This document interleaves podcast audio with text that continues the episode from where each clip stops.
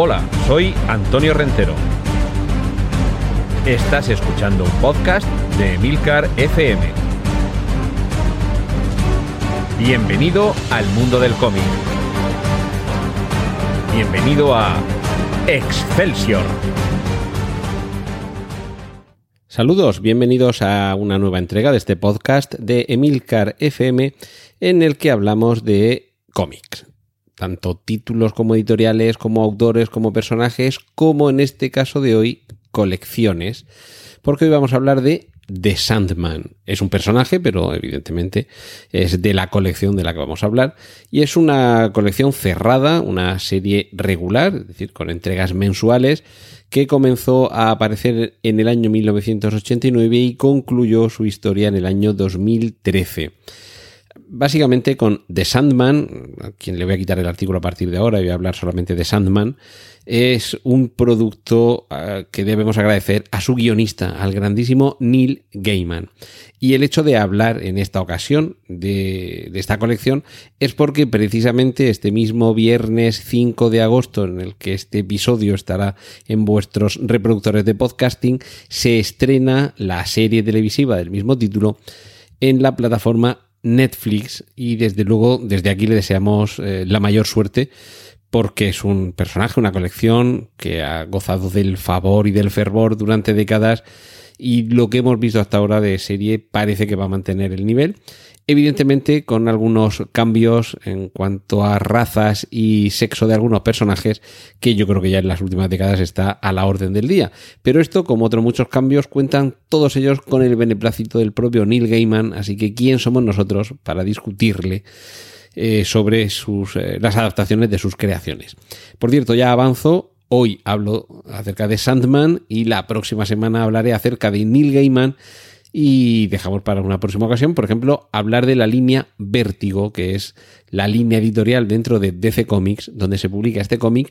o donde se publicó este cómic, muy relacionado con otros personajes que de manera ocasional aparecieron por aquí, como son John Constantine Hellblazer, de quien también hablaremos cuando toque, y La Cosa del Pantano, Swamp Thing. Pero bueno, vamos al principio. ¿De dónde sale Sandman? Literalmente, el hombre de arena, el hombre de la arena, el arenero. Pues bien, esto de el arenero proviene de una leyenda. Igual que tenemos el coco, por ejemplo, pues también hay algunas culturas que tienen un personaje que es el arenero, que te arroja arena a los ojos para que te duermas. Yo creo que todos conocemos esa sensación de picor en los ojos cuando hay mucho sueño, y me imagino que por ahí vendrá el origen de este personaje. Previamente, Sandman era otro personaje alejado del que ahora os voy a explicar, que tenía una máscara, un sombrero, una gabardina y una pistola con la que cuando te disparaba te sumía en un profundo sueño. Pero tomando como base tanto el personaje para tratar de adaptarlo como la leyenda, lo que se propuso Neil Gaiman a partir del año 89 fue dotar a este personaje, a Sandman, de un trasfondo mitológico y sobre todo también entroncarlo en una nueva corriente de mitología urbana que estaba muy en boga en aquella época, sobre todo en Reino Unido. Estamos hablando de la época de Clive Parker, por ejemplo. Mientras os hablo, tengo aquí al alcance de la mano 3 de sus libros, Cabal y las recopilaciones de relatos Sangre y Sangre 2. Y yo creo que toda esa suerte de leyendas urbanas convertidas en relatos de terror urbano también está detrás de este compendio de fantasía que suponía recuperar a un personaje mitológico que es Morfeo. No vamos a decir el dios del sueño, pero sí vamos a decir el arquetipo, la representación antropomórfica del concepto de sueño. Y en concreto, este Sandman, que era uno de sus sobrenombres, obedece a la denominación, al nombre sueño, en inglés dream, y comparte destino con, bueno, destino, vamos a cambiar la palabra, comparte suerte con sus hermanos, que todos ellos tienen un nombre que en inglés comienza también por la palabra de.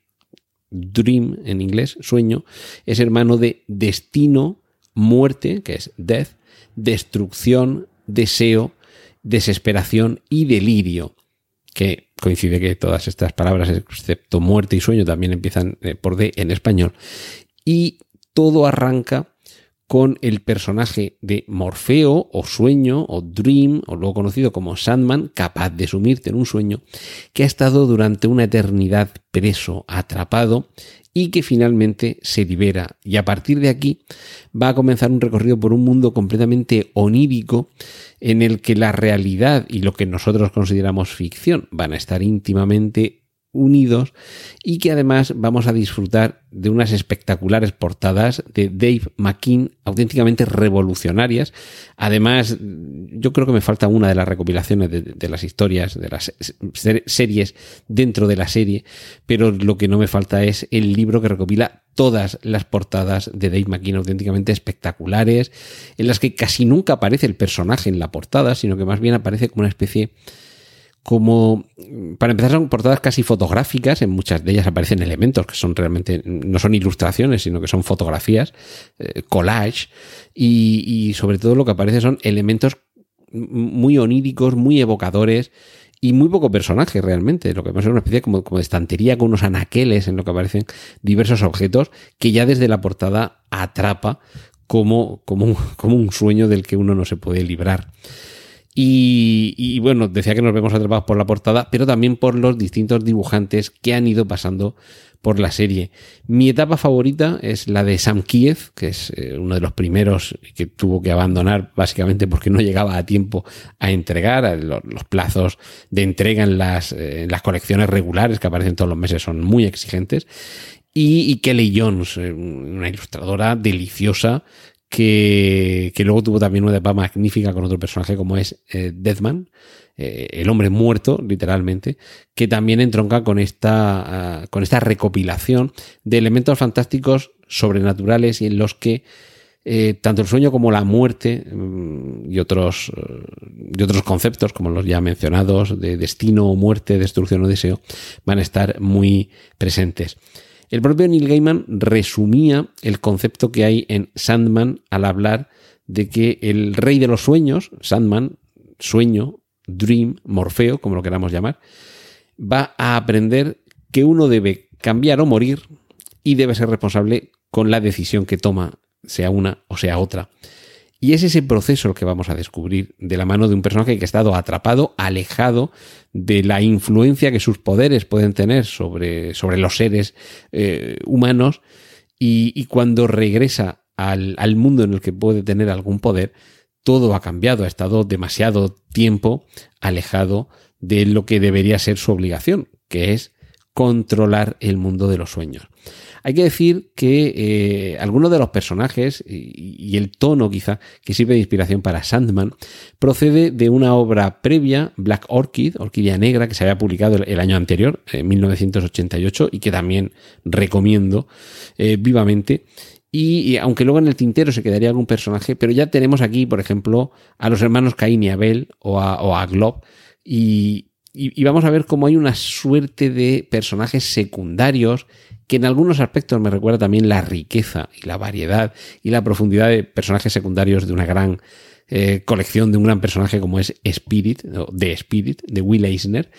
Y lo que vamos a ver es que precisamente el peso recae en los hombros de estos personajes secundarios en muchas ocasiones a lo largo de alguna de las miniseries dentro de la serie. La idea de base es alejarse del cómic superheroico, que era lo habitual en DC, y para esto, para otras historias alternativas, es para lo que surgió el sello Vértigo, del que ya hablaremos, y desde luego Sandman es una de las colecciones más representativas.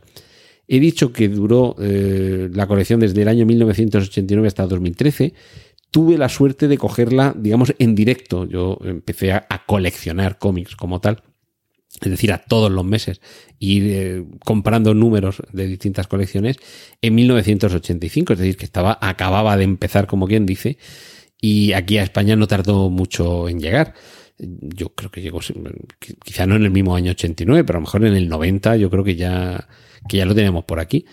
Y no había demasiada diferencia, demasiado lapso. Ahora prácticamente salen a la vez los cómics en Estados Unidos y aquí en España, pero en ese momento no tardaban tampoco demasiado en salir algunas colecciones, y esta, que se estaba vendiendo muy bien en Estados Unidos rápidamente 5, que era quien entonces tenía los derechos, pasó a publicarla aquí en España y pude disfrutarla, ya digo, casi en directo, quiero decir, no tuve que esperar 10 años o 5 años a descubrirla o a llegar a la edad, sino que me pilló en el momento adecuado.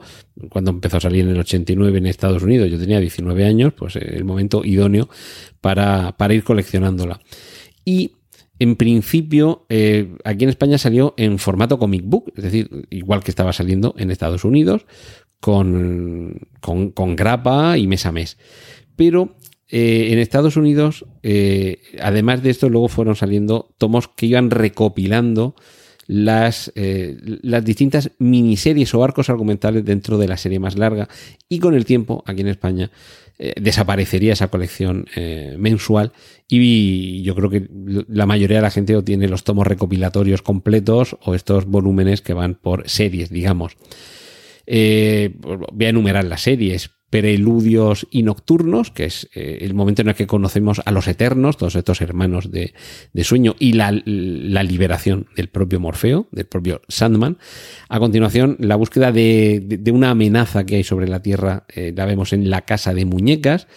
En País de Sueños hay una recopilación de historias independientes. En Estación de Nieblas, Sandman tendrá que buscar un antiguo amor, que es la nada. En Juego a ser tú hay que rescatar a Cuco. Hay de nuevo otra recopilación de historias independientes en la recopilación Fábulas y Reflejos. En Vidas Breves, tanto Sandman o Morfeo como su hermano Delirio tienen que buscar a su otro hermano Destrucción. En El fin de los mundos, de nuevo tenemos historias cortas, en este caso las típicas historias de taberna. En Las benévolas tenemos la búsqueda de la venganza por la muerte y desaparición del hijo de Hipólita Hall. Y finalmente, en El velatorio, vamos a asistir, como dice el título, al velatorio de uno de los personajes que hemos conocido en toda esta saga. Y ahí, en el número 75, en El velatorio, termina la colección. Por fortuna, cuando terminó la colección, el éxito del personaje había sido tal que a lo largo de los años han ido apareciendo números especiales, pequeñas historias cortas, y a mí me gustaría sobre todo resaltar una de ellas, que es Muerte, el alto coste de la vida, una miniserie que apareció en el año 92 o 93, de apenas, creo recordar que eran 2, 3 o 4 números, una miniserie muy cortita, en la que conocíamos a uno de los Eternos, a Muerte, a Death, de hecho el título original, Death, The High Cost of Living, fue emblemático, y yo creo que también, si hasta ese momento Morfeo, Sueño, Dream, Sandman, como lo queramos llamar, había conseguido aglutinar a una legión de seguidores, tengo el convencimiento personal de que fue esta miniserie, Muerte, el alto coste de la vida, la que consiguió potenciar todavía más la base de amantes de este universo creado por Neil Gaiman, por lo atractivo de su personaje protagonista. Un personaje protagonista femenino, pispireto, con aspecto gótico. Todavía no he descrito a Sandman, pero bueno, un chico joven, paliducho, moreno, con pelo largo, vestido de negro. Y Muerte, su hermana, era una joven muy atractiva, que se entronca con parte del estilo gótico, piel muy blanca, labios pintados de negro, ojos con una pintura también muy oscura, pelo moreno y una vestimenta que, aunque luego va cambiando, pero habitualmente la vemos con unas mallas negras y una camiseta de tirantes negra. Y resulta tremendamente atractiva, y creo que también, además de atraer al público masculino, también supone, justo en ese momento, ya digo, año 92 o 93 cuando se publica, una inspiración para muchas lectoras. Y esto es muy importante porque me parece que la sensibilidad precisamente que pone Neil Gaiman en toda esta saga, en toda esta colección, en todo este personaje y este universo de Sandman, también entronca muy bien con un gusto que ya estaba latente en un público femenino que se va incorporando poco a poco a la lectura del cómic y que descubre que hay un personaje con el que se puede identificar, porque, como ya he dicho, aquí en Sandman no hay superhéroes, son unos personajes sobrenaturales o fantásticos, según como lo queramos ver, pero con los que quizá uno se puede identificar de una manera más sencilla que con alguien a quien una lluvia radioactiva le ha dotado de poderes o que es capaz de saltar sobre un edificio porque viene de otro planeta.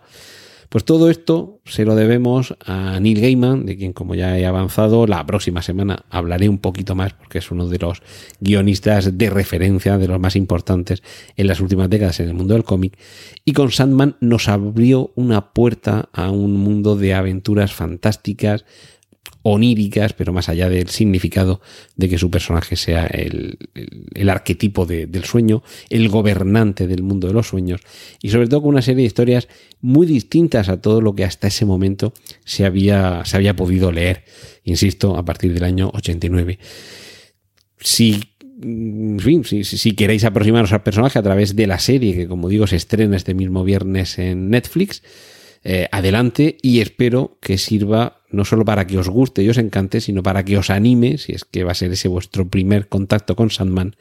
a buscar el resto de sus aventuras con los eternos y en el mundo de los sueños dentro de las páginas de la colección Sandman.